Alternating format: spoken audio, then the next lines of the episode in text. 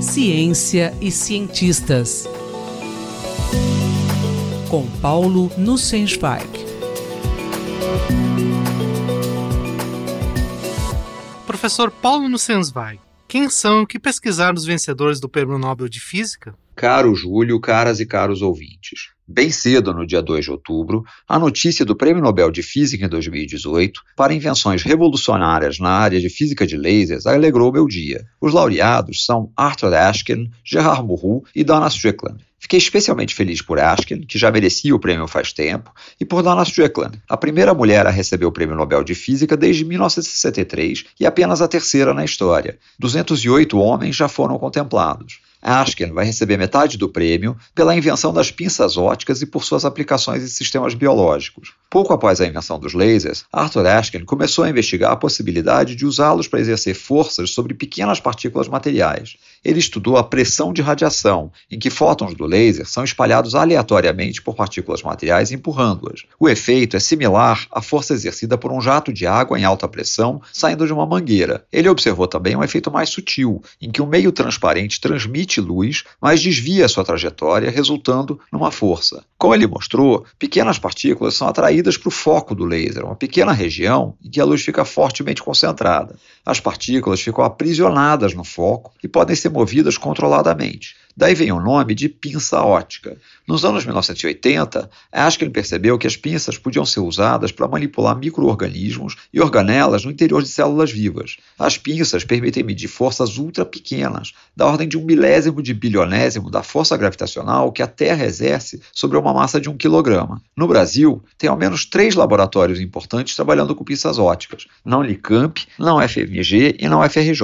Burru e Strickland vão dividir a outra metade por seu método de geração de pulsos ultracurtos e ultraintensos. O trabalho pioneiro deles foi publicado em 1985, citado mais de 4 mil vezes, e forneceu a base para o trabalho de doutoramento de Donald Strickland sob a orientação de Gerard Mourou. Havia muito interesse em gerar pulsos de laser de grande intensidade para diferentes aplicações. As interações entre elétrons e núcleos nos átomos são eletromagnéticas. Com lasers ultraintensos, seria possível criar campos campos elétricos de mesma magnitude que os campos que prendem os elétrons nos átomos. A matéria podia, assim, ser investigada em condições totalmente inéditas. Emissão estimulada de luz permite amplificar cada vez mais os pulsos. O problema é que pulsos muito intensos provocavam danos nos meios amplificadores. Strickland e Moreau desenvolveram uma técnica para contornar o problema. Se esticassem temporalmente os pulsos, eles teriam a mesma energia, porém menos concentrada. A energia estaria mais espalhada espacialmente e temporalmente. Assim, era possível amplificar os pulsos sem causar danos. Em seguida, os pulsos eram novamente comprimidos. A técnica deles permitiu gerar pulsos com duração inferior a um milésimo de bilionésimo de segundo,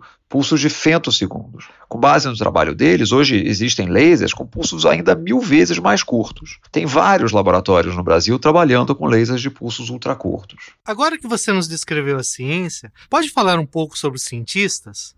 Arthur Ashkin é o laureado mais idoso da história, aos 96 anos. Ele desenvolveu a sua carreira nos laboratórios da Bell, em Nova Jersey, realizando pesquisas básicas sem visar aplicações imediatas.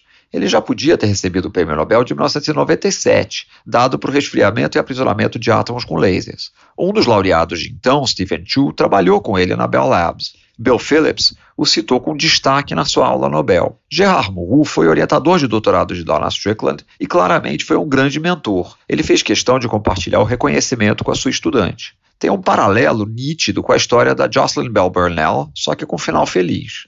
Donna Strickland é uma grande cientista, pesquisadora e reconhecida liderança científica. Em 2013, por exemplo, ela presidiu a Sociedade Americana de Ótica. Esperemos que, ao receber o Prêmio Nobel de Física, ela possa inspirar muitas jovens a embarcar nessa grande aventura de desvendar os segredos da natureza. Este foi o professor Paulo Nussensweig, que falou comigo, Júlio Bernardes, para a Rádio USP. Ciência e cientistas.